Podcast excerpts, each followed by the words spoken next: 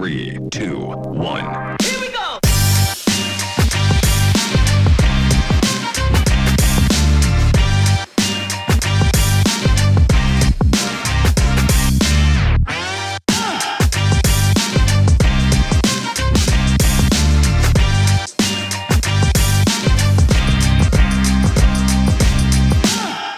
Λοιπόν, ε, χαιρετίζω όλη την παρέα, την καλή παρέα του podcast, οι οποίοι μας ακούνε και λαμβάνω μηνύματα πολλά θετικά και όμορφα ωραία σχόλια και πολλά παιδιά με βρήκαν εδώ στην θεατρική παράσταση, την οποία είχαμε την ευκαιρία να την δούμε πριν δύο μέρες, την Κυριακή δηλαδή, έτσι ώστε να απολαύσουμε την όμορφη αυτή θεατρική παράσταση με τίτλο «Κάθε μέρα Χριστούγεννα». Με βρήκαν λοιπόν παιδιά και μου λένε «Πατέρα Αυγουστίνε, να σου πω, και εγώ θέλω να με πάρεις τηλέφωνο, να κάνουμε μια τηλεφωνική συνδιάλεξη και συζήτηση». Ευχαρίστως, λέω, θα το κάνω με όποιον θέλετε, αρκεί να τα λέτε στους κατηχητές σας για να μπορώ να συνεννοηθώ μαζί τους και να ρυθμίσουμε όποιος θέλει να μιλήσει όποτε θέλει, ανάλογα με το ποια μέρα και ώρα θα έχουμε την εκπομπή. Λοιπόν, την Κυριακή που μας πέρασε, τρεις του μηνός Δεκεμβρίου, είχαμε την ευκαιρία το απογευματάκι να απολαύσουμε μια μοναδική, θα έλεγα, θεατρική παράσταση με τίτλο «Κάθε μέρα Χριστούγεννα». Είδαμε τα Χριστούγεννα και από την καλή πλευρά και από την δύσκολη πλευρά και από την ανάποδη πλευρά, τα είδαμε όλα. Όμως, έχουμε την ευκαιρία σε αυτή τη μικρή εκπομπή να έχουμε καλεσμένο σήμερα έναν αδελφό μας και φίλο μας, τον πατέρα Δαβίδ. Καλησπέρα. Οποίος... Καλησπέρα σας. Χαίρομαι πολύ που είμαι κοντά σας. Και η παρέα της Άμφισσας και της κύριας πατέρα Δαβίδ σε γνωρίζει. Ε, βέβαια. Είμαστε πάλι γνώριμοι εδώ και πολλά πολλά χρόνια. Ακριβώς. Και ο Νίκος Ομπρέλας, ο οποίος γιορτάζει αύριο, σε μνημόνευσε σε μια εκδο... ε, εκπομπή. Τον αγαπάω πολύ. Ο Νίκος είναι σπουδαίο παιδιαστέρι. Χρόνια, χρόνια πολλά εύχομαι και σε αυτόν και σε όλους όσους γιορτάζουν αύριο. Και, και μας λέει, εγώ θυμάμαι τι μου είχε, τι μου είχε πει ο πατέρας Δαβίδ. Λοιπόν, και σε μνημόνευσε και εσένα και τον πατέρα Λεόντιο με πολύ έτσι. Ε, πώς να το πω, όμορφα χρώματα, με ωραίες λέξεις. Είχε πολύ βάθος το παιδί. Ε, βέβαια, με ενθουσιασμό.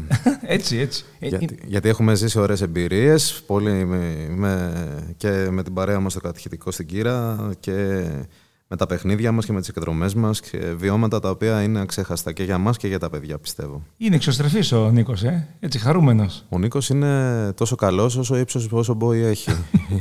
Πήγα το χαιρετήσω, με παίρναγε ένα κεφάλι, μου βάζει το χέρι πάνω, λέω τώρα πάει, θα με ρίξει κάτω. Ναι, ναι, είναι, το έχει παρακάνει λιγάκι, αλλά είναι ωραίο. είναι ωραίο, είναι ωραίο. Λοιπόν, πατέρα Δαβίδ, είχαμε τη χαρά να απολαύσουμε το θεατρικό που με τη χάρη του Θεού έγραψες και παρουσίασεις και έκανες και μαζί εκεί συνεργαστήκαμε για το καλύτερο αποτέλεσμα. Ναι, ναι, ήταν πολύ ωραία. Εγώ απόλαυσα, παρόλο που ήταν βέβαια μια πολυκοπιαστική προσπάθεια αυτή για όλους μας, αλλά αυτό είναι και το ωραίο, ότι όταν κανείς θυσιάζει από την προσωπική του προσπάθεια και τον κόπο και τον χρόνο και ε, ακόμα και την οικονομική του δυνατότητα, ναι. χωρίς, χωρίς δηλαδή να έχει κέρδος, χωρίς να έχει σκοπό το προσωπικό του κέρδος, για να προσφέρει. Και μάλιστα όταν αυτό το κάνει για τη δόξα του Θεού και για την αγάπη των συνανθρώπων μας και για το καλό και για την ωφέλεια του κοινού, αυτό είναι σπουδαίο, είναι τόσο πολύ ωραίο. Όλοι μας το ζήσαμε, ας πούμε, ναι. ε, και χαρήκαμε. Γιατί χαίρεται η καρδιά σου όταν κάτι το κάνεις για το καλό των άλλων, γιατί εδώ υπάρχει αγάπη και αυτό νομίζω είναι και το αληθινό, ναι, νόημα των Χριστουγέννων. Έτσι. Και δεν υπάρχει και συμφέρον και ηθικό συμφέρον, θα λέγαμε, και είτε αυτοπροβολή συμφέρον. Κάνε, κάνε, κανένα συμφέρον, γιατί κανείς δεν είναι επαγγελματίας, δεν είναι ηθοποιή, δεν είμαστε, ούτε εγώ είμαι σκηνοθέτης, ούτε είμαι συγγραφέας με την έννοια του ότι είμαι, δεν είμαι επαγγελματίας ή τίποτε. Όχι. Αλλά δουλεύουμε τόσο ωραία μαζί και πολλές φορές το αποτέλεσμα είναι πολύ εντυπωσιακό και λες ότι κοίτα να δεις, ευλογεί ο Θεός και βγαίνουν και ταλέντα στην επιφάνεια. Ναι. Και βλέπεις ότι παίζουν πάρα πολύ ωραία και μικροί και μεγάλοι. Και πολλές φορές μας λένε, άκουσα και το δεσπότη μας που το είχε πει και την προηγούμενη φορά, λέει τύφλα να έχουν ηθοποιοί, λέει, είσαστε καλύτεροι. Και λέω μπράβο, κοίταξε να δεις πώς μας εκτίμησε ο δεσπότης, ότι κάνανε προσπάθεια και παίζουν δηλαδή με τη... Γιατί ηθοποιός είναι ε, όχι τόσο αυτός που θα κάνει διάφορες τεχνικές τις οποίες έχει μάθει, ναι. Αυτό βέβαια καλλιεργεί το ταλέντο, αλλά αυτός που γεννιέται με το να έχει το χάρισμα ε, να παρουσιάζει. Ε, όχι να υποκρίνεται ότι είναι κάποιος άλλος, αλλά να μπαίνει μέσα στο πετσί ενός άλλου ρόλου, mm-hmm. να βγαίνει από αυτό που είναι ο ίδιος. Άρα κατ' ουσίαν είναι και λίγο έμφυτο αυτό. Νομίζω ότι το να έχεις το χάρισμα να μπαίνεις μέσα σε κάτι που δεν είσαι εσύ, προφανώς, είναι χάρισμα. Και το καλλιεργείς σιγά σιγά. Και το καλλιεργείς. Άλλος το έχει περισσότερο, άλλος λιγότερο, άλλος ίσως δεν το έχει καθόλου και δεν μπορεί να το κάνει. Ναι, ναι. Αλλά έτσι είναι η τέχνη. Η τέχνη γεννιέσαι καλλιτέχνης, κατά κύριο λόγο, και μετά το καλλιεργείς και γίνεσαι. Εσένα τι σου άρεσε περισσότερο από αυτή τη θεατρική παράσταση, σαν κληρικό? Το, σαν πρώτο, το πρώτο πράγμα που μου αρέσει σε αυτό το έργο, στο συγκεκριμένο έργο, ναι, είναι ναι. το πόσο πολύ πετύχανε να δείξουν το μήνυμα ότι η ζωή δεν τελειώνει με το θάνατο. Mm, δακρύσανε πολύ. Και τελικά τα Χριστούγεννα, είχανε, αυτά τα Χριστούγεννα είχαν για ένα στάσιμο μήνυμα. Γιατί αυτή είναι μια μεγάλη αλήθεια. Ο Χριστός μας δεν το κήρυξε απλώς ότι η ζωή δεν σταματάει όταν ο άνθρωπος βιολογικά πεθαίνει, αλλά ξεκινάει από εκεί και πέρα, και εκεί ξεκινάει μάλιστα μια πολύ ανώτερη ζωή στην οποία μας προορίζει ο Θεός. Και αυτή, αυτή, αυτός είναι ο παράδεισος, αυτή είναι η ευλογία την οποία όλοι ευχόμαστε να ζήσουμε. Και εκεί είδαμε λοιπόν ότι ο άνθρωπος που είναι κοντά στο Θεό και που αγαπάει ε, και πραγματικά από την καρδιά του τον ε, Θεό που μας έδωσε τη ζωή αυτή και τους συνανθρώπους του, ε, τελικά ενώνεται με, μέσα στη χάρη του Θεού και περνάει σε αυτή την ανώτερη ζωή. Έτσι. Το δείξανε πάρα πολύ ωραία τα mm-hmm. παιδιά, το, πιστέψ, το πιστεύουμε όλοι μας ότι είναι έτσι, και γι' αυτό το λόγο... εγώ εύχομαι σε όλους να το ζήσουμε και στην πραγματικότητα. Ναι. Να είμαστε μαζί και στην άλλη ζωή, δηλαδή, ο, κοντά στο Θεό. Ο Δήμαρχος Αμφίσης, ε, τελειώνοντας η θεατρική παράσταση, λέει στον Άγιο Πρωτοσύγκυρο: έτσι το βλέπουμε εμείς οι άνθρωποι, ενώντας το θάνατο όπως τελειώνει. Έτσι το βλέπουμε. Άραγε, του λέει Άγιο Πρωτοσύγκυρο, ναι, έτσι και στην πραγματικότητα. Κοίταξε, του λέει, αν αγαπάς το Θεό, και αν δεν είναι ακριβώς έτσι, συναισθηματικά ή ψυχικά έτσι είναι. Όχι, είναι έτσι, είτε το θες είτε δεν το θες. Το δηλαδή το γεγονός ότι η ζωή δεν σταματάει στο θάνατο, εγώ το πιστεύω πάρα πολύ βαθιά. Όχι μόνον για...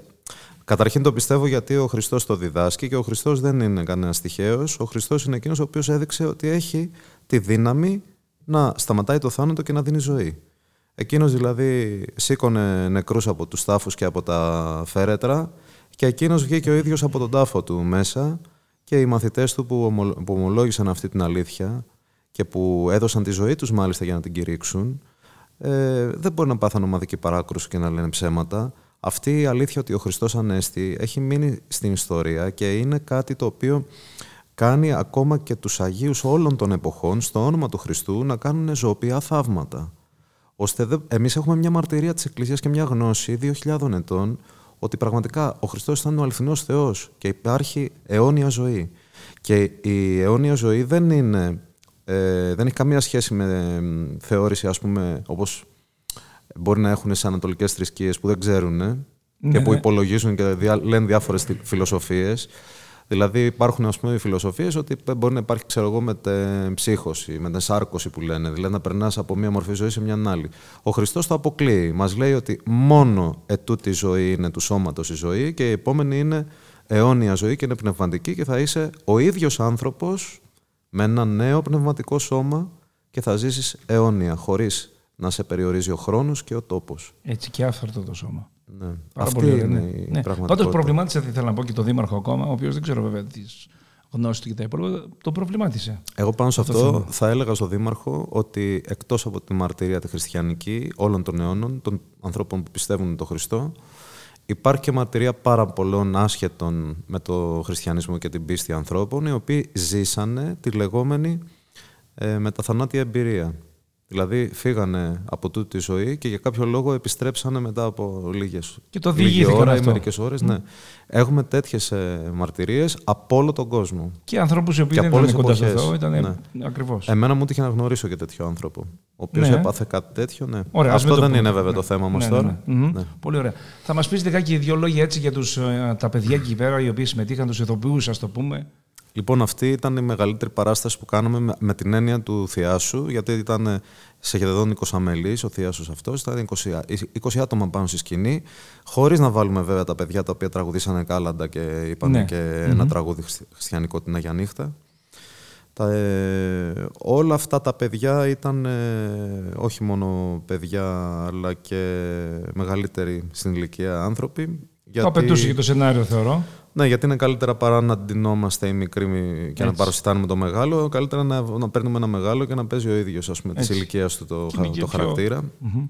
Και έχουμε ανθρώπους οι οποίοι προσφέρονται σε αυτό και τα καταφέρνουν πάρα πολύ καλά, όπως ήταν η Νίκη Πανά που έκανε τη γιαγιά ή ο Γιώργος ο Παντούνας που έκανε τον πατέρα στην πρώτη σκηνή. Mm-hmm. Πολύ ωραία. Ο Θοδωρής, ο Φωής που μας έχει τόσες φορές εκπλήξει με το ταλέντο του, που φέτος έκανε ένα πολύ μικρό ρόλο, το έκανε τον τενόρο, αλλά ήταν τόσο πετυχημένος που καταχειροκροτήθηκε. Ναι, ναι. Το χειροκρότημα ε, ε, ε, δεν ε, αμείβει κατά μία έννοια αυτόν ο οποίος προσπαθεί και κουράζεται έτσι, δεν τον αμείβει. Ε, βέβαια, γιατί το χειροκρότημα δείχνει ότι το, το, το, αυτό που βλέπει ο άλλος αυθόρμητα το εγκρίνει και το χαίρεται και το απολαμβάνει. Οπότε είναι, αυτό είναι μια ηθική αμοιβή. Mm. Και είναι ναι. και έκφραση του κοινού. Ναι, λες ωραία, εντάξει, κάτι καλό κάνουμε. Σαφέστατα το ξέρουμε και οι δυο, ότι και ο Άγιος Ιωάννης Χρυσόστομος ήταν αυτός ο οποίος πολλές φορές μιλούσε στην εκκλησία και τόσο ενθουσιαζόταν το πλήθος μέσα στο ναό που τον χειροκροτούσε μέσα στο ναό. Και έλεγαν οι άλλοι ότι αυτό δεν πρέπει να το κάνει. Αλλά πώς θα συγκρατούσε τον, ο, ο λαός, θα ξεκρατιόταν από τη χαρά που ένιωθε. Και, ε, ναι, αυτοί που άλλη. Λέγανε ότι δεν έπρεπε να το κάνει, κρίνανε εξαιδίων τα αλότρια. Δηλαδή σου λέω ότι αν εμένα με χειροκροτούσανε, θα ανέβαινε μέσα μου η περηφάνεια. Έτσι σκέφτονται υποσυνείδητα ή συνειδητά. Όμως ένας Άγιος άνθρωπος, ο οποίος είναι πραγματικά ταπεινός, δεν επηρεάζεται έτσι. Από το αν θα τον χειροκροτήσεις ναι ή όχι. Και αν θα χαρεί με το χειροκρότημα, δεν σημαίνει ότι θα νιώσει περηφάνεια προσωπική. Ίσα ίσα που θα δοξάσει το Θεό επειδή του έδωσε ένα χάρισμα. Γιατί όλα μας τα χαρίσματα τα οφείλουμε στο Θεό. Και τα οποία τα επιστρέφουμε είτε στο Θεό είτε στους ανθρώπους. Ναι. Ε, ναι, έτσι πρέπει. Σου έχω μια έκπληξη. Ναι. Ε, μια, μια έκπληξη. Λοιπόν. Ωραία, γιατί μου αρέσουν λέει... οι εκπλήξεις. Το όνομα Θεοφύλακτος σου λέει τίποτα. Ε, βέβαια. Μάλιστα. Λοιπόν, στη τηλεφωνική γραμμή έχουμε τον uh, Θεοφύλακτο. Τέλεια. Θεοφύλακτε, καλησπέρα. Το, τον παππού, όχι τον, όχι τον εγγονό. Ο παππούς. Ο παππούς είναι εδώ. Για βοήθησε το κοινό, το κοινό μας ακούει, δεν έχει αίσθηση, κάποιοι δεν έχουν αίσθηση. Τι σημαίνει. Ναι. Ο ενήλικας Θεοφύλακτος και ο παππούς Θεοφύλακτος. Μάλιστα. Λοιπόν, στην θεατρική παράσταση. Καλησπέρα πατέρα, την ευχή σας. Καλησπέρα, Βασίλη, καλησπέρα. Τι κάνετε. Δόξα τω Θεώ, πήραμε τηλέφωνο εσένα σαν έκπληξη εδώ στον πατέρα Δαβίδ, έτσι ώστε να δει με έναν συνεργάτη του, να μιλήσουμε έτσι ε, διαδικτυακά. Όχι, να μην το πω ψηφιακά, να το πω. Εντάξει, είναι μεγάλη χαρά που έχουν τον Βασίλη κοντά μας και δεν θα μιλήσω για τον Βασίλη τον κύριο, γιατί δεν θα έχουμε καθόλου χρόνο να πω τίποτα άλλο μετά. Έτσι. Είδες τι ωραία το κλείτωσα να σε, ε, πώς το λένε, να σε ανεβάσω. Και εμένα πολύ μεγάλη χαρά μου που σας ακούω. Ωραία. Και όλα αυτά που λέτε, τα ωραία και όλα αυτά που είπε ο πατήρ Δαβίδ. Τελεία. Με τα οποία συμφωνώ. Και για το πνευματικό κομμάτι της υπόθεσης. Εσύ τι, τι ρόλο έπαιζες. Ε, πολύ καλύτερα. Θεοφύλακτε, δηλαδή, χωρίς να το πω εγώ, γιατί εσύ είσαι πιο άμεσος από μένα.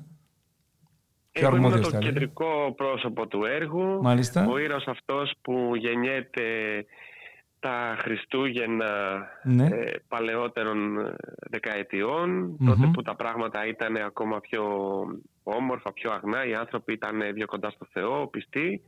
Ναι. Γεννιέται λοιπόν αυτό το παιδί με κίνδυνο της ε, προώρο. Ε, ε, Γεννιέται, μεγαλώνει σε μια οικογένεια με ευλάβεια, mm-hmm. γίνεται ένας ευσεβής άνθρωπος. Σε μια πολύτεκνη οικογένεια κιόλας. Σε μια πολύτεκνη οικογένεια βέβαια.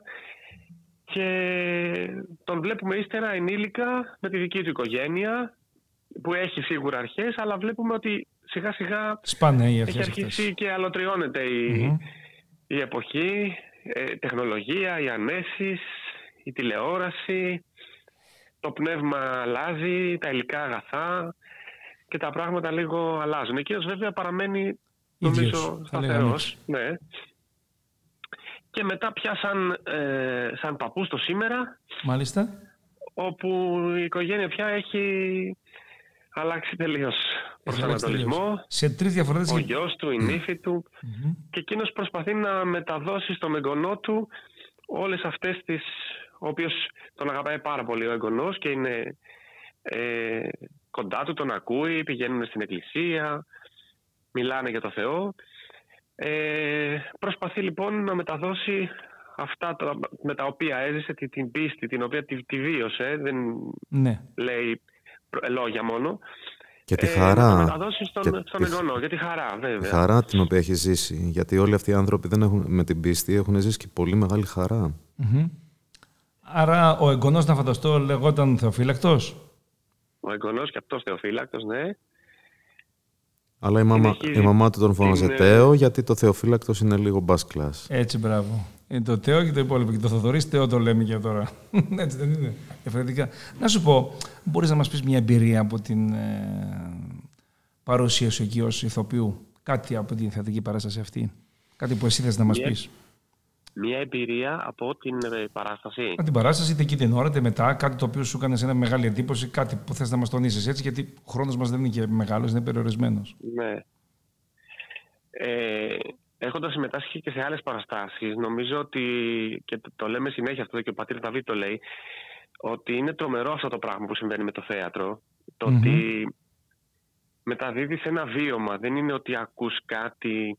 Διαβάζεις κάτι, μπορείς να το φανταστείς, με, βιώνεις κάτι και το μεταδίδεις με το, με το σώμα σου, με τη φωνή σου, με τα συναισθήματα, με την παρουσία με το και να όλα το τα υπόλοιπα εσύ, που βοηθάνε. Με το να το ζεις εσύ ο ίδιος. Με το να το ζεις εσύ ο ίδιος. Μαζί σου το, το ζουν και οι άλλοι. Προς τα κάτω. Είναι, είναι ένα βίωμα φοβερό, ε, το οποίο θεωρώ ότι είναι λίγο δύσκολο βέβαια. Ε, Όχι όταν δεν είσαι ηθοποιός. Και υπάρχουν και ηθοποιοί επαγγελματίες οι οποίοι μπορεί και να μην το ζουν καθόλου. Mm-hmm. Απλά να το κάνουν ε, ε, για βιοποριστικούς λόγους. Είναι δύσκολο να μπει στη διαδικασία αυτή να το ζήσεις, αλλά είναι τρομερά μαγικό και όμορφο νομίζω όλο αυτό. Η εμπειρία μου λοιπόν από αυτή την παράσταση και κάτι που δεν το περίμενα, που μου φαινόταν πάρα πολύ δύσκολο, ήταν αυτή η σκηνή με τον ε, παππού. Ναι, επειδή έπρεπε να, να αλλάξει η φωνή, έπρεπε η κίνηση, το ύφος λίγο, να είναι, ήταν κάτι ξένο. Mm-hmm. Μου συνέβη κάτι το οποίο με συγκίνησε πάρα πολύ. Δηλαδή, ε, κατά τη διάρκεια της παράστασης, μιλώντας στον εγγονό, ε, ως Θεοφύλακτος παππούς, ε, βούρκωσα κι εγώ κάποια στιγμή με αυτά που έλεγα. Δηλαδή, mm-hmm. ε, ένιωσα λίγο ότι... Για κάποια στιγμή το, το έζησα, βγήκα έξω από μένα και το έζησα.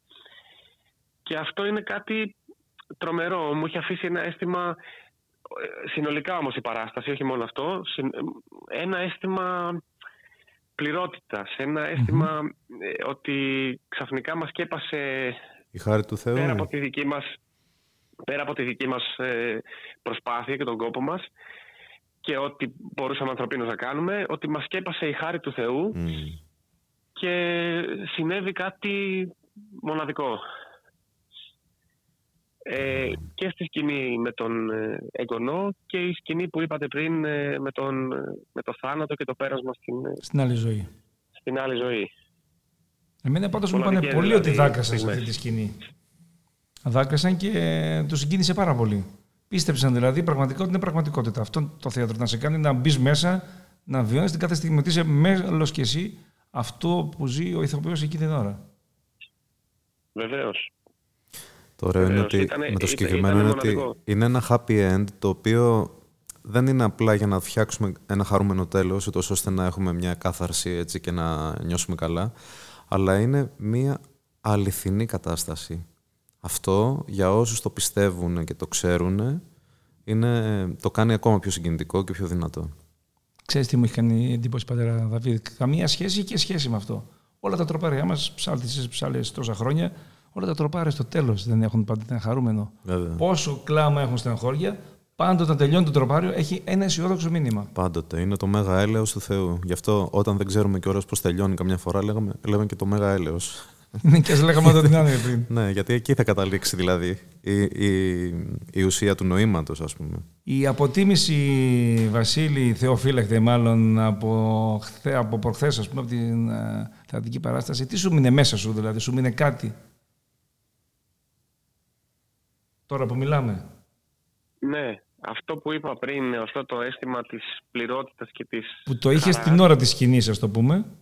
Ναι, το οποίο όμως έμεινε, ε, δηλαδή παρότι γύρισα στο σπίτι μου, ξαναμπήκα σε μια καθημερινότητα και μια ρουτίνα, ε, υπάρχει ένα αίσθημα έτσι χαράς μέσα μου, mm-hmm. το ότι ε, πέρα από την πνευματική ζωή που προσπαθώ να κάνω και ότι ε, πολλές φορές, εντάξει, σαν άνθρωποι πέφτουμε, ε, εμείς ειδικά στον κόσμο ίσως αρκετά περισσότερο, Ναι. Ε, ένα αίσθημα ότι αυτά που βίωσα εκεί πέρα στην παράσταση, αυτά που έλεγα, τα λόγια, το να ζει, να ζει ο εγγονός, να προσπαθεί να ζει κάθε μέρα Χριστούγεννα, ότι νιώθω ξαφνικά σαν να θέλω μέχρι να έρθουν τα Χριστούγεννα να το, να το, το κάνω, να μην περιμένω τα Χριστούγεννα, να μην περιμένω αυτό που περιμένει ο κόσμος έξω και το βλέπω στις διαφημίσεις είκοσι πέντε μέρες για τα Χριστούγεννα, είκοσι μέρες για τα Χριστούγεννα, ότι να προσπαθώ από εδώ και πέρα να το, να το ζω κάθε μέρα. Ξέρω ότι μπορεί να είναι δύσκολο και ότι αύριο μεθαύριο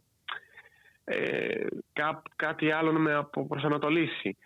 Αλλά ε, μου έγινε έτσι πολύ έντονο αυτό το βίωμα. Αυτό μου άφησε αυτή η... Ε, το, η χαρούμενο, το χαρούμενο σε αυτό που λες ε, και το ελπιδοφόρο είναι ότι μπορεί κάτι να σε αποπροσανατολίσει οποιαδήποτε στιγμή και να χάσεις το σκοπό αυτό, αλλά επίσης μπορεί να επιστρέψεις και να βρεις την αγάπη σου και τη διέξοδό σου προς το Χριστό πάλι οποιαδήποτε στιγμή και οποιαδήποτε μέρα. Γιατί ο Θεός δεν αλλάζει, εμείς αλλάζουμε. Εκείνος είναι πάντα έτοιμος να μας δεχτεί. Η αγκαλιά του είναι, είναι πάντα, πάντα ανοιχτή. Περιμένει. Αυτό. Mm. Επομένως κάθε μέρα μπορεί να είναι Χριστούγεννα. Επειδή το αποφάσισα, επειδή θέλω ξανά να δεχτώ το Χριστό μέσα μου. Και είναι και το, το, εκείνο το σημείο το ωραίο που λέει ο παππούς, αυτό που γράψατε πατέρα Δαβίδ, που ο μικρός στεναχωριέται, ο εγγονός, mm-hmm. επειδή οι γονείς του αποφάσισαν να πάνε ταξίδι τα Χριστούγεννα και να είναι σε κάποιο ξενοδοχείο, να περάσουν κοσμικά τέλος πάντων τις γιορτές, και του λέει ο παππούς, ο μικρός στεναχωριέται και του λέει ο παππούς ότι όταν εσύ θέλεις να τον συναντήσεις τον Χριστό και δεν μπορείς, θα έρθει εκείνος να σε συναντήσει. Mm-hmm. Πολύ σημαντική. Ε, ναι, όταν είναι κάτι πάνω από τις δυνάμεις, όχι με τη θέλησή σου να μην θες να τον συναντήσεις, δεν θα έρθει ναι, τότε. Αυτό το λέω γιατί λέει, λέει τώρα ο πατήρ Δαβίδ ότι ε, ο Χριστός είναι πάντα εκεί και μας περιμένει. Ναι, ναι, ναι. Mm-hmm. Αυτό το, το ξέρουμε και από το γνωμικό που λέει τι, τι μας χώρισε της αγάπης του Χριστού. Τι μπορεί να σε χωρίσει από την αγάπη του Χριστού, λέει, η θλίψη, η στεναχώρια, η φυλακή, η... ούτε ο θάνατος. Τίποτα δεν μπορεί να σε χωρίσει. Αν τον αγαπάς εσύ, πάει και τελείωσε. Στην καρδιά σου δεν μπορεί να επέμβει κανένας. Έτσι, έτσι. Πάντως ε, μου είπε κάποιος ότι μετά το τέλος της, της αδικής παράστασης μου λέει εγώ θα προσπαθήσω από εδώ και πέρα να ζω κάθε μέρα Χριστούγεννα. Και είπα στη γυναίκα μου, έγαμος ήτανε, να μου φτιάξει χριστόψωμο. Δεν τα ξέρα, μου λέει, για το, χριστό, για το χριστόψωμο. Της είπα να μου φτιάξει όπως είναι εκεί πέρα. Είναι καλή, μου λέει, να μου φτιάξει το χριστόψωμο. Mm-hmm. Έτσι. Βασίλη, θα σε αφήσουμε. Θεοφίλε, θα σε αφήσουμε. Γιατί θα έχουμε τη μαϊμού σύζυγός σου σε λίγο σε τηλεφωνική συνδιάλεξη. Γιατί έχει την πραγματική σύζυγό και μία μαϊμού. Να προσθέσω, να προσθέσω μόνο, μιας και με ρωτήσατε γενικά, ναι. Και αφού είπαμε όλα αυτά για την εμπειρία μου από την παράσταση, ότι κάθε παράσταση, και αυτή η παράσταση βέβαια, και πλησιάζουν και οι γιορτές, έχει, είχε και πολύ, ωραία, έτσι, πολύ, πολύ ωραίες σκηνές αυτή η παράσταση, ε, πρόσωπα πολλά, μουσική, όμορφη. Ε, να πω λοιπόν ότι μου αφήνει και ανθρώπους πίσω κάθε φορά, η θεατρική μας ομάδα, κάθε φορά τα πρόσωπα εναλλάσσονται, πάντα μου αφήνει ανθρώπους που έχουμε τον ίδιο στόχο. Νιώθω ότι ξαφνικά έχω μια μεγαλύτερη οικογένεια και πολύ όμορφες στιγμές από τις πρόβες, γέλια, να πούμε, ναι. Ότι και... Είχε και χιούμορ το... Είχε ναι, χιούμορ, τώρα εμείς το πήραμε λίγα και, και πιο... Μέσα από το χιούμορ, έτσι, και μέσα από το χιούμορ βγαίνουν πάρα πολύ ωραία μηνύματα και είναι πολύ σημαντικό ότι κάθε φορά υπάρχει χιούμορ και ότι ε, γελάμε. Έτσι. Ε, Και βέβαια η επαφή με εσάς, πατέρες, και όλα αυτά που κάνετε για μας και καλώς, για τον λοιπόν. κόσμο, για τον, τον πυμνιό σας εκεί και τους, τα παιδιά που ε, τα κατηχητικά σας. Πολύ σημαντικό. Βασίλη μου, πρέπει να σε αφήσουμε, ο, λόγο, ο χρόνος περιορισμένος. Σε ευχαριστούμε πάρα πολύ. Και εις ανώτερα. Ο Θεός να ευλογεί και ακόμα καλύτερα και ακόμα πιο όμορφα. Αμήν. Για όλους μας. Καλή συνέχεια. Να είσαστε καλά. Και εσύ. Καλό βράδυ. Ευχαριστώ πάρα πολύ. Και εμείς. Καλό βράδυ. Πάει καληνύχτα. Λοιπόν, καληνύχτα. Έγαμος ο Βασίλης, είναι και πολύτεκνος, έχει και τέσσερα παιδάκια. Ε, έχουμε την μαϊμού σύζυγό του, με την έννοια ότι είναι αυτή που υποδιόταν τη σύζυγό του. Γιατί η σύζυγός του βρίσκεται στην Κρήτη, ενώ ο ίδιος βρίσκεται στην Αθήνα, εκπαιδευτική και οι δύο. και το κράτος έχει πολύ ωραία συστήματα και μπορεί τα ζευγάρια τα οποία είναι και πολύτεκνα να τα υποστηρίζει τόσο δυνατά είναι. Που είναι στην Κρήτη αλλά στην Αθήνα. Το ευχάριστο είναι ότι του χρόνου λέει θα λυθεί αυτό. Ας κάνουμε μόνο ένα χρόνο. Έτσι, αφού μπορούν και το κάνουν, άθλος είναι, αλλά οι άνθρωποι που αγαπιούνται είναι πάντοτε ενωμένοι. Λοιπόν, αγαπητέ πατέρα Δαβίδ, mm-hmm. σου έχω και μια δεύτερη έκπληξη που στην είπα πριν, ότι έχουμε και την Μαϊμού σύζυγο. Α, και μου αρέσουν οι Μαϊμούδες. Λοιπόν, του Θεοφύλλου, του, την κυρία Σοφία. Τέλεια, τι ωραία. Ε, ευλογείτε πατέρες. Χαίρομαι πάρα πολύ που είμαι κοντά σας. Έχω και τον καλό μου το σκηνοθέτη. Τιμή, δεν το ήξερα. Τιμή μας και χαρά μας να, να βρισκόμαστε και από μακριά, αλλά μέσω των... Τι είναι αυτά, αρ τζι εννιά, όχι δεν είναι. Ναι, τίποτα, ξέχασα τα πατέρα αυτά, ναι, ναι. Αλλά δεν παίζει ρόλο. Ε, με ηλεκτρονικό τρόπο τέλος πάντων να επικοινωνούμε και να είμαστε ζωντανά σε... Μαζί έχουμε έτσι, κάνει έτσι. Δεκάδες εκπομπές και εσύ μόνος έχεις εκπομπές και εγώ είχα παλιότερα, mm-hmm. ήταν άλλος ο τρόπος. Εγώ θεωρώ ότι το μέσο είναι διαφορετικό. Ο mm. λόγος παραμένει λόγος. Η ουσία είναι η ίδια, ναι. Έτσι, δεν έχει να κάνει, απλά διαφέρει ο τρόπος. Ψηφιακό τώρα είναι podcast, το, τι είναι το podcast, είναι ραδιόφωνο τους λέω, παιδιά, είναι τίποτα. Mm. Και νομίζω ότι λένε τη μοντέρνα λέξη, τώρα και κάτι άλλαξε. Τι έτσι να είναι. Πούμε. Οι όροι αλλάζουν, οι άνθρωποι είναι οι ίδιοι. Ναι, ναι, ναι. Ακριβώς. Ναι. Σωστά. Έτσι, έτσι. Λοιπόν, είχαμε σωστά. πριν στην προηγούμενη τηλεφωνική συνδιάλεξη είχαμε τον Θεοφύλακτο. Αχ, ο καλός μου Θεοφύλακτος. Αφού έτσι. Μου βγάλε την ψυχή, μετά τον πήρα και μαζί μου. Τον έστειλε στον άλλο κόσμο, ε. Με είχε στείλει πρώτα, κατά το σενάριο πάντα. Έτσι. Του πατρός Δαβίδ. Το ωραίο, είναι, όμως... το ωραίο είναι ότι εσύ προσπαθούσες να το φροντίσεις, να ε, τον απομακρύνεις από την κακή διατροφή, να του παίρνεις πιεσόμετρα, αλλά εσύ έφυγες πρώτη.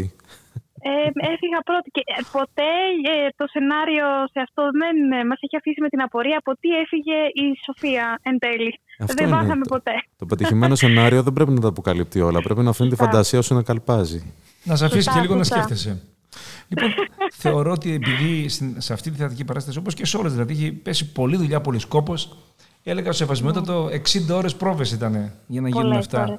Τα οποία είναι άνθρωποι από διαφορετικά μέρη, δύσκολα να συναντηθούν, να εναρμονιστούν, να το μάθουν το ρόλο τους, να τον βιώσουν. Να, να, να. Λέω ρε παιδί μου, τι να κάνουμε, τι κάναμε λοιπόν, θεατρική παράσταση. Τι άλλο να κάνουμε, να κάνουμε ξεροκονέντυπο, να γράψουμε δύο-τρία πράγματα που κάναμε. Λέω γιατί δεν το κάνουμε στο ραδιόφωνο. Mm-hmm. Να πούμε και δύο πράγματα. Αφού έχουμε το μέσο, γιατί να μην το κάνουμε. Και εκεί σκέφτηκα να φωνάξω τον πατέρα, mm-hmm. τον πατέρα Δαβίδ και με τους πρωταγωνιστές μπορούμε να φωνάξουμε σε άλλη εκπομπή και άλλους να πούνε διάφορα. Ναι, ναι. Και είναι, ναι, είναι ευκαιρία κιόλας να συγχαρούμε και όλους τους συνεργάτες. Εγώ δεν ξέρω τώρα πόσοι από αυτούς θα μας ακούνε ή πόσοι θα το μάθουν. Θα μας ακούσουν σίγουρα, πατέρα. Το λέω. Θα μας ακούσουν σίγουρα, τότε είναι ευκαιρία να πω εγώ συγχαρητήρια σε όλους αυτούς τους θαυμάσιους συνεργάτες που μας ευλόγησε ο Θεός να τους έχουμε κοντά μας, γιατί αυτοί προσφέρθηκαν και χωρίς τη δικιά τους ε, ανιδιοτελή προσφορά δεν θα μπορούσαμε να κάνουμε τίποτα. Γιατί μέχρι και ο τελευταίος που έχει ας πούμε ένα ρόλο που θεωρείται ίσως πιο μικρός ή ε, πιο ασήμαντος έχει μεγάλη σημασία. Ο μικρός Βασιλάκης πώς θα πήγε? Ο μικρός Βασίλης θα πήγε πάρα πολύ καλά. Δεν είναι εξαιρετικός. Και το θαυμάσιο σε αυτή την παράσταση ήταν, που εγώ τους το είπα και γελάγανε κιόλας, ότι αγχωνόμουν λιγότερο με τους μικρούς παρά με τους μεγάλους. Τα καταφέρνανε τα παιδιά πάρα πολύ καλά. Γιατί, γιατί είχαν μεγάλη υπευθυνότητα, γιατί το πέσανε πολύ φυσικά, γιατί ε, από την αρχή ξέρανε τα λόγια τους. Έτσι, μπράβο, τα μάθανε, τα μάθανε πάρα πολύ γρήγορα, τα παιδιά μαθαίνουν γρήγορα. Το πήρανε ζεστά και ήταν θαυμάσιοι συνεργάτες και η Ευαγγελία και η Εφρεμία και ο Βασίλης. Ήταν και φυσικά ο Σεραφείμ, ο οποίος είχε ένα αρκετά μεγάλο και δύσκολο ρόλο και τον οποίο εγώ θέλω να τον συγχαρώ ιδιαίτερα.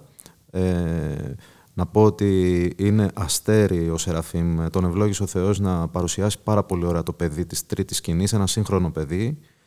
Ε, ο ίδιος είναι ένα καλύτερο παιδί από αυτό που είδαμε, που παρουσίαζε, γιατί παρουσίαζε ένα μοναχοπέδι το οποίο είναι εγκλωβισμένο στην ηλεκτρονική ζωή όπως πάρα πολλά παιδιά σημερινά και ο, το οποίο παιδί προσπαθεί να βρει διέξοδο μόνο με μέσα από κίνημα. Τα παιχνίδια και από τα κινητά και από την επικοινωνία αυτή και είναι ένα παιδί που παρουσίαζε ο ρόλος αυτός, ένα παιδί νευρικό θα λέγαμε, ένα παιδί...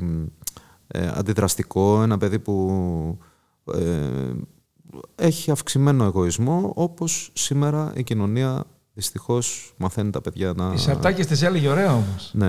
Ε, και... Τις έλεγε πολύ καλά. Πάρα πολύ ωραία ε, είπε τις ατάκες του και πάρα πολύ ωραία ένιωσε το βάθος της ε, πνευματικής ωραίας αυτής σχέσης που είχε με τον παππού και ε, την ανάγκη του να αγαπάει το Θεό, πράγμα το οποίο ο παππούς του το έμαθε. Αυτά τα έδειξε πάρα πολύ ωραία. Τα έπαιξε καταπληκτικά, δηλαδή πολύ εμένα ωραία. Με ευχαρίστησε τόσο πολύ. Και ήταν κιόλας ε, και άρρωστος, που δεν το ήξερα εγώ, την ώρα της παράστασης, το έμαθα μετά, ε, γιατί είχε σηκώσει πυρετό και προσπαθούσαμε αντιπυρετικά και η μητέρα του από μακριά, ε, γιατί έχει και έναν αδελφό με συγκεκριμένη πάθηση και ήταν στο νοσοκομείο την ίδια μέρα και ώρα. Αυτή η οικογένεια λοιπόν είναι ένα παράδειγμα βέβαια από όλους, γιατί δεν είναι η μόνη, αλλά είναι μια οικογένεια η οποία θυσιάστηκε για να παίξει αυτό το παιδί. Έτσι.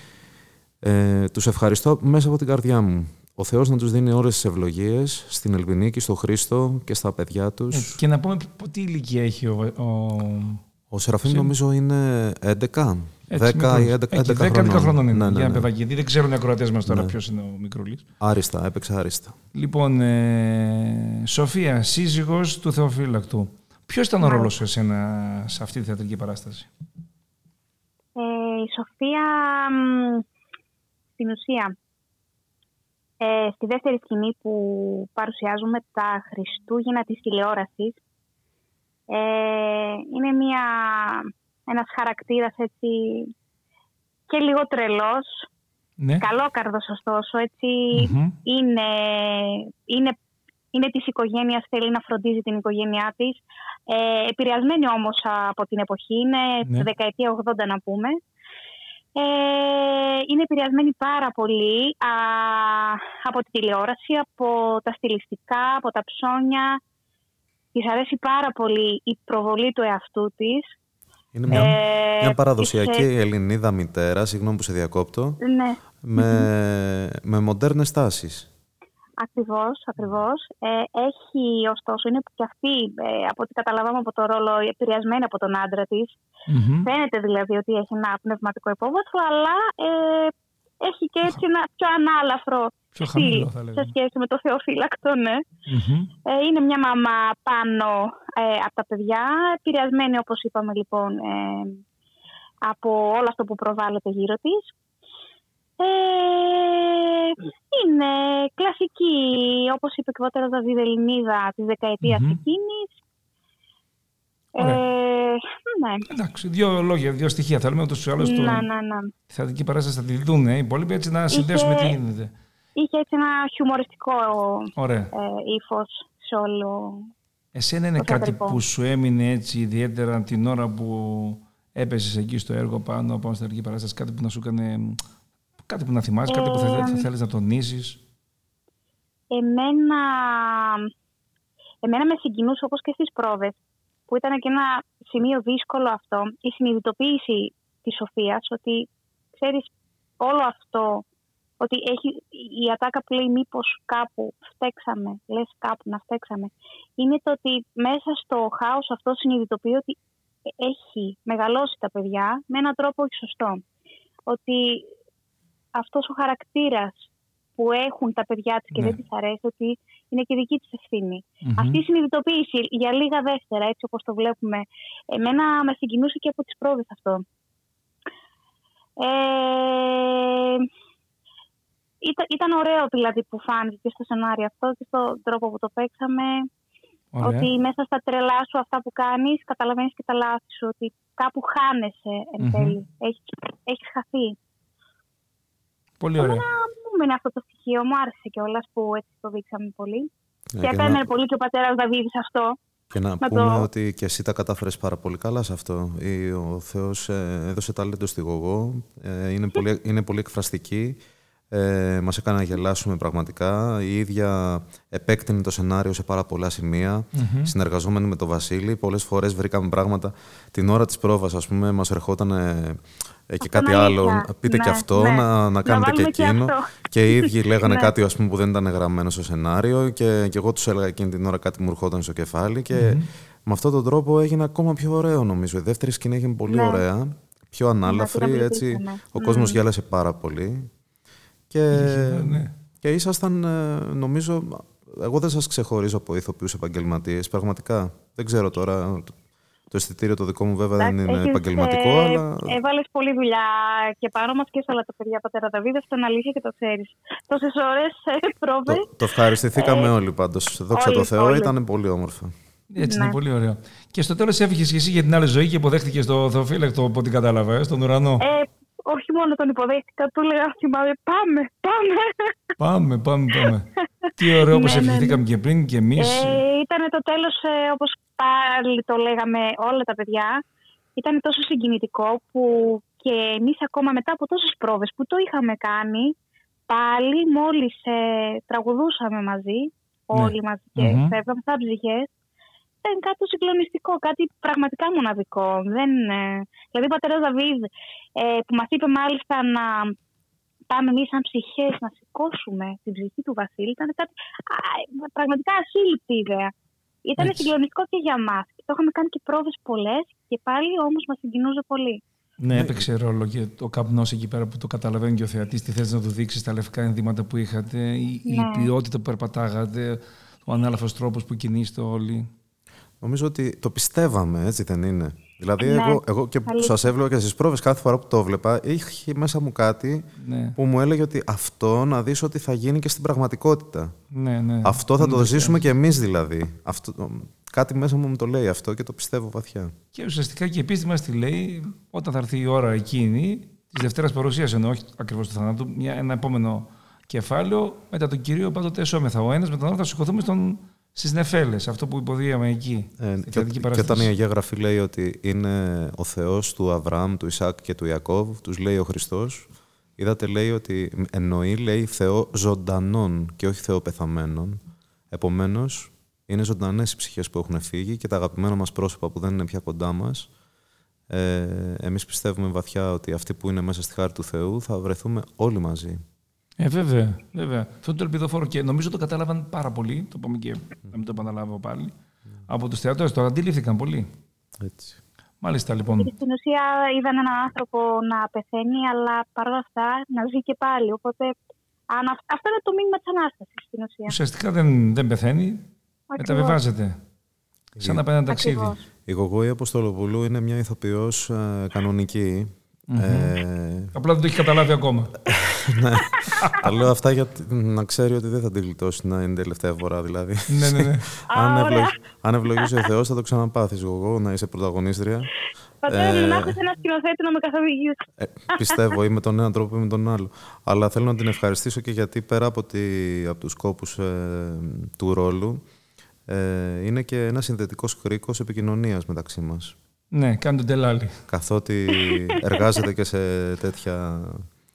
Σε μια εταιρεία ηλεκτρο, ηλεκτρονικών ειδών και είναι ε, ο καλύτερος άνθρωπος που μπορεί να μας φέρει σε επικοινωνία και να με βγάλει εμένα ως μοναχός που είμαι και στο, στη μοναχική μου ζωή δεν έχω καν κινητό, να με βγάλει από τον κόπο να ψάχνω τον έναν ή να χρειάζεται να πω κάτι στον άλλο και να μην έχω πώς θα το κάνω αυτό. Έτσι, ή να αγχώνομαι ή να ε, αγκαρεύω κάποιον άλλο πατέρα. Η Γογό λοιπόν τα έκανε όλα μόνη της. Ο ενδιάμεσος κρίκος. Ναι, ναι, και την ευχαριστώ πάρα πολύ γι' αυτό. Μάλιστα. Σε ευχαριστούμε πάρα πολύ, κυρία Σοφία. Και εγώ σας ευχαριστώ πάρα πολύ. Ευχαριστώ και σε άλλες παραστάσεις. Μακάρι να μας αξιώνει ο Θεός πάντοτε, να δίνει δύναμη και σε εσάς πρώτα και σε εμάς μετά να ακολουθούμε. Και να σου... ανεβάσουμε και άλλα έτσι ωραία έργα. Σου ευχόμαστε κάθε ευλογία. Ό,τι είναι καλό αμήν, να το πάθεις. Ευχαριστούμε πολύ. Σας ευχαριστώ πάρα πολύ. Καλό βράδυ και καλή συνέχεια. Ευχαριστούμε πάρα πολύ. Καλό σας βράδυ. Την ευχή σας, πατέρες μου. Χαίρετε. Λοιπόν, αυτή ήταν η Μαϊμού σύζυγος του Θεοφύλακτου, η Σοφία, λοιπόν, η οποία έπαιξε πάρα πολύ καλά, όπως μας είπες, και την είδαμε και εμείς, βέβαια, την απολαύσαμε και έχει πραγματικά πηγαίο τάλαντο. Έτσι ακριβώς, θαυμάσια. Για το μέλλον έχουμε σκεφτεί τίποτα, πατέρα Δαβίδ? Καμία επανάληψη, ίσως, κρατικής παράστασης? Εντάξει, ήδη είμαστε, είμαστε σε θέση να μπορούμε να χρησιμοποιήσουμε και κάτι από τα σενάρια που στο παρελθόν ήδη έχουμε παρουσιάσει. Ωραία, γιατί όχι. Να το ξανακάνουμε δηλαδή, καθότι συνήθως ε, κάναμε μία ή δύο παραστάσεις με τα σενάρια αυτά. Ε, δεν είναι να πεις ότι δεν θα μπορούσαμε να το ξανακάνουμε. Ε, ναι, μα πρέπει θεωρώ γιατί τόσο σκόπος που κάνετε να το δούνε Ήμασταν τριακόσια πενήντα άτομα, γεμάτο το θέατρο, ωραία. Είχαμε mm. και τριακόσια, ξέχασα να πω ότι είχαμε και ζωντανή συνέντευξη, live μετάδοση, ζωντανή μετάδοση δηλαδή. Σε άλλα τριακόσια άτομα περίπου. τριακόσια πέντε για την ακρίβεια. Τα μετράει mm-hmm. αυτό το μαραφίδι εκεί πέρα.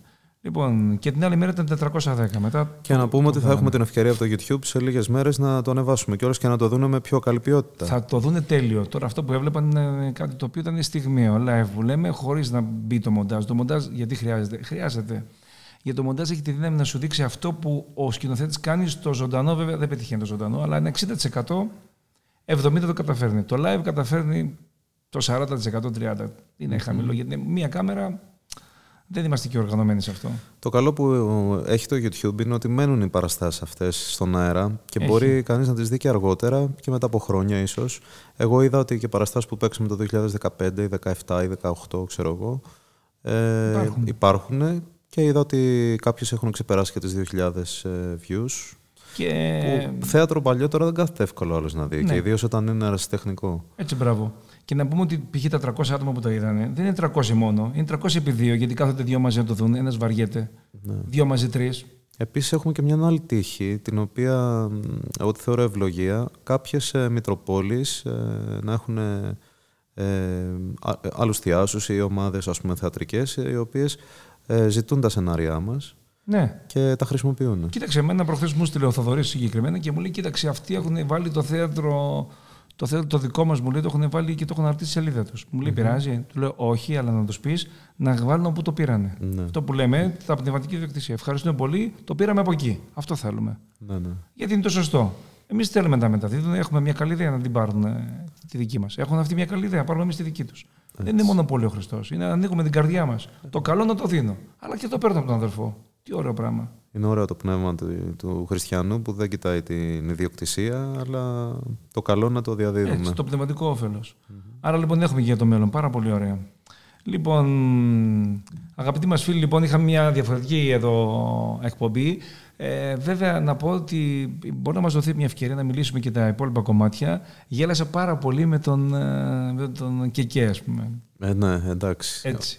Και τον έπαιξε πάρα πολύ ωραίο ο Δημήτρης ο Λάμπρου.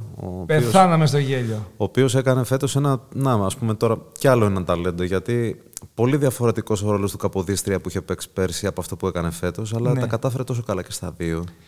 Και το Δημ... ναι. Ο Δημήτρης ε... πάλι εμένα με συγκινεί. Γιατί έρχεται από την Αθήνα για να κάνουμε πρόβες στο Τρίκορφο. Σου θυμίζω επίσης. Με όλη του την οικογένεια. Σου θυμίζω επίσης ότι ο Δημήτρης. Είναι και σε ένα τομέα που είναι τελείως ξέμπαρκος από αυτόν. Είναι υπεύθυνος για εμάς τα αθλητικά που τον έχω στο γραφείο Νεότητος. Και τώρα, μάλιστα, θα έχει και μια surprise για τους φίλους του ποδοσφαίρου. Mm-hmm. Δηλαδή, ένας άνθρωπος ο οποίος είναι στα αθλητικά, στο πούμε, θα έλεγα πρώτος, ναι, αλλά αναδεικνύεται και ηθοποιός πρώτος. Και τον έχω και στα σενάρια των νεανικών, να μην κουράζω εσένα, να γράφει τα σενάρια των νέων. Άρα, κοιτάξτε, τρία τάλαντα σε έναν άνθρωπο. Τα οποία δεν ξέρω αν θα τα ανακαλύπτει ποτέ αν δεν έκανε αυτά τα πράγματα. Δεν μπορεί να το καταλάβει ποτέ. Είναι, είναι χαρισματικός, είναι πολυτάλαντος και το, το κυριότερο είναι πρόθυμος. Πρόθυμος, χαρούμενος, ε. Πρόθυμος. Πολύ σπουδαίο. Ναι. Γελάσαμε πολύ, πολύ με αυτόν. Τον αγαπώ πολύ και στέλνω τους χαιρετισμούς και τις ευλογίες σε όλη την οικογένεια. Και είχα μια κοπέλα εκεί πάνω, ήμουν στον εξώστιχο και ήταν μια κοπέλα. Εντάξει, νεαρή γυναίκα, ναι, το γέλιο που έκανε πατέρα Δαβίδ. Πρέπει να τα ακούγες κάτω εσύ. Ναι, εμένα μου αρέσει αυτό. Να ακούω κάποιον να γελάει χωρίς να έχει. Χωρίς συστολή, να το ευχαριστιέται, ρε παιδί μου. Δηλαδή, έχουμε πια σε αυτή τη ζωή προσπαθούν. Ίσως είναι το σύστημα τέτοιο να καταστείλει τους ανθρώπους, να μην έχουμε χρώματα, να μην έχουμε γέλιο, να μην φωνάξουμε, να μην μιλήσουμε δυνατά, μήπως και κάνουμε. Μήπως και... Αλλά οι άνθρωποι όμως που ζούσαν πραγματικά ήταν πιο εξωστρεφείς. Ε, βέβαια, ε, και γι' αυτό ήταν και πιο ελεύθεροι και πιο χαρούμενοι και πιο. Πάει η κόρη της που καθόταν στο διπλανό καθίσμα. Μαμά, μαμά, σταμάτα να γελάς, γίνα με ρεζίλη. Άσε εμάς, ρε παιδάκι μου, της λέει να το ευχαρίζει. Της λέει, άσε με ήσυχο. Ναι, όποια και να είναι, εγώ της εύχομαι πάντοτε να γελάει έτσι δυνατά και να επηρεάζει και τους άλλους. Γιατί από, αυ... από τέτοιους ανθρώπους παίρνουν θάρρος και άλλοι και χειροκροτάνε περισσότερο έτσι. Και γελάνε περισσότερο και το ευχαριστούνται άνετα. Δεν γέλαγε άκερα και άκυρα. Όχι, γέλαγε εκεί που ήταν να γελάσει. Απλά και είχε με δυνατό γέλιο και ήταν πολύ χειρό αυτό που ακούγαμε. Ναι, ναι. Ήταν πολύ ωραίο. Λοιπόν, αγαπητοί μας φίλοι, διαφορετική, όπως είπαμε σήμερα, εκπομπή. Θα τα ξαναπούμε μια άλλη όμορφη ωραία. Η επόμενη εκπομπή, σας το δεσμευόμαστε, έχει να κάνει φυσικά με το τουρνουά ποδοσφαίρου. Το οποίο, πατέρα Θεόκτιστε, δεν μίλησες καθόλου. Θα ακούσω γκρίνια και μουρμούρα γιατί δεν είπες τίποτα. Ποιος γκρινιάζει γιατί δεν μιλάω εγώ? Εντάξει, φίλοι σου που σε αγαπάνε. Καταρχήν, στη σημερινή εκπομπή που είχαμε σήμερα τον πατέρα Δαβίδ, δεν θα διαμαρτυρηθεί κανένας, νομίζω, που δεν μίλησα.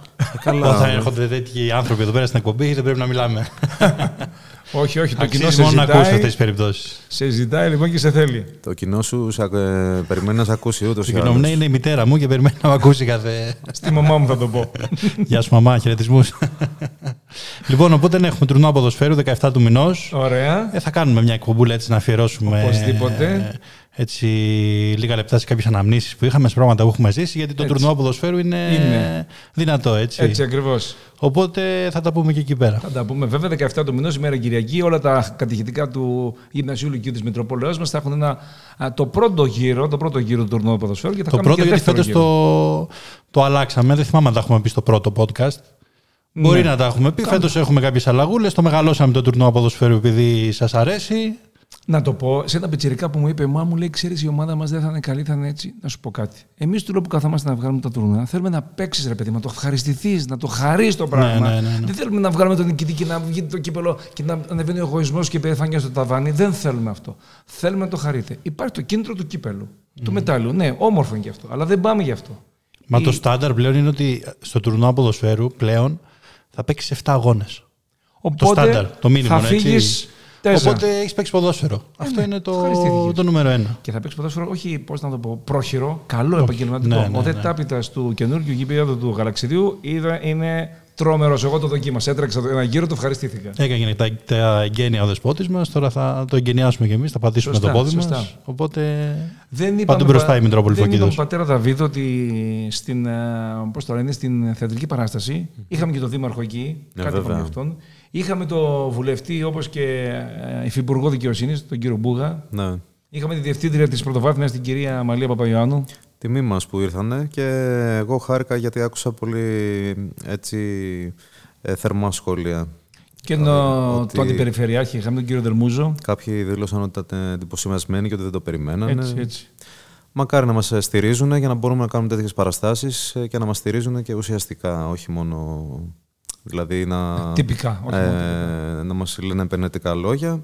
Εγώ πιστεύω ότι πραγματικά ενδιαφέρονται και ότι, για την τοπική μας εκκλησία και ότι ε, θα, ε, θα κάνουν ό,τι μπορούν και ό,τι περνάει από το χέρι τους για να μας βοηθάνε να κάνουμε και ακόμα καλύτερα τα πράγματα. Πολύ ωραία. Είχαμε λοιπόν μια αρκετά μεγάλη συμμετοχή από την πλευρά της πολιτείας. Από παιδιά είχαμε πάρα πολλά, μεγάλους ανθρώπους είχαμε πολλά.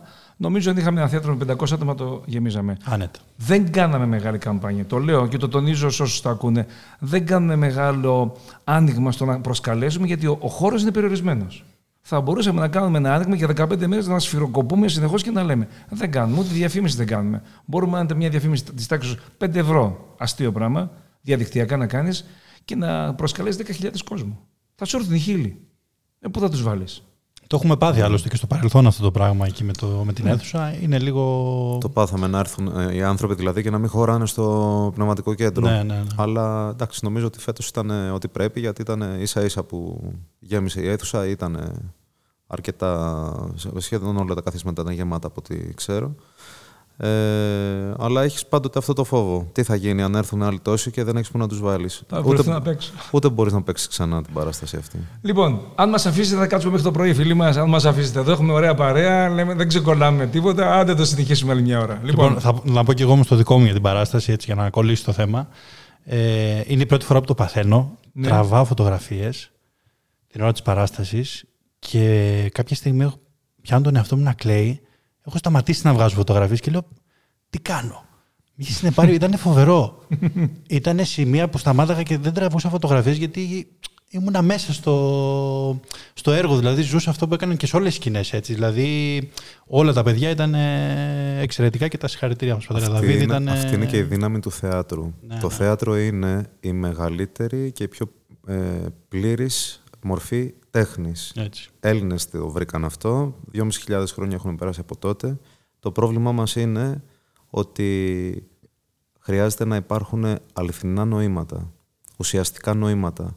για να μπορείς να συγκινείται η καρδιά σου, αλλά και να σε ωφελεί, ούτως ώστε και στη ζωή σου να παίρνεις ένα δίδαγμα και να προσπαθείς να μεταμορφωθείς εσύ ο ίδιος. Αυτό όταν. Μόνο το θέατρο μπορεί να το πετύχει σε τέτοια, με τέτοια βέβαια, ένταση. Βέβαια. Ούτε ο κινηματογράφος, ούτε η τηλεόραση. Όχι, όχι, όχι. Μόνο το ζωντανό μπορεί να το κάνει. Yeah. Όπως καταλάβατε, λοιπόν, να με βάλω στην κουβέντα και τον Πατέρα Θεόκτιστο, δεν πρόκειται δεν θα τελειώσουμε να... ποτέ. να τελειώσουμε. Λοιπόν, καλό σας βράδυ. Τα λέμε με την επόμενη εκπομπή. Καλό βράδυ. Καλή νύχτα. three, two, one